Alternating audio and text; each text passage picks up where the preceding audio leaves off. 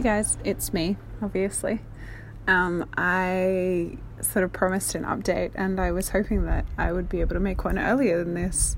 Um, but as some of you will know, those of you who sort of know me, um, I have moved to London, for want of a better word, um, but am having some pretty significant issues with my visa. Um, so I am staying at my cousin's place and his partner's, which is really beautiful. It's on a dock just off of the Thames, so it looks straight out onto the water. It's a really beautiful place.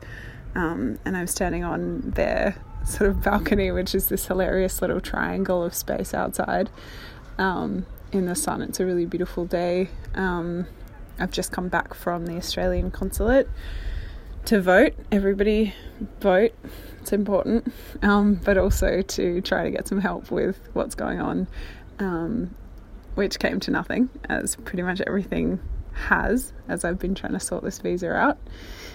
Um, anyway, I thought that I should just kind of update you guys. I was hoping I could leave it until I knew what was going on, but I don't want to just leave it indefinitely, and it's kind of feeling like an indefinite period now. Um, so I um, or I kind of have a, an interview lined up um, with a director from Adelaide who is here for Cannes at the end of the month, actually, really soon, um, which is really exciting. And that's going to be an episode, hopefully, a really good episode.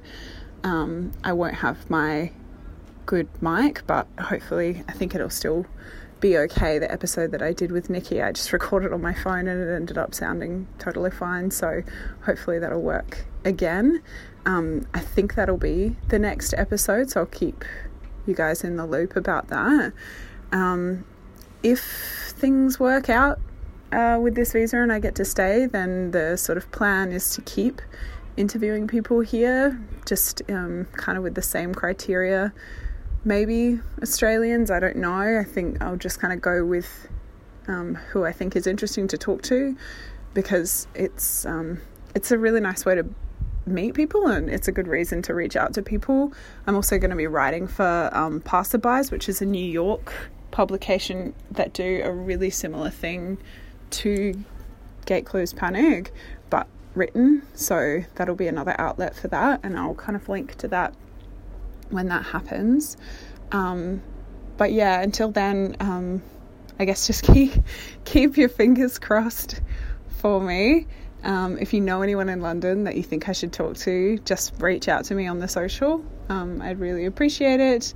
Um, all all forms of support are most welcome at this point in time. Um, I will keep in touch, but until then, take care.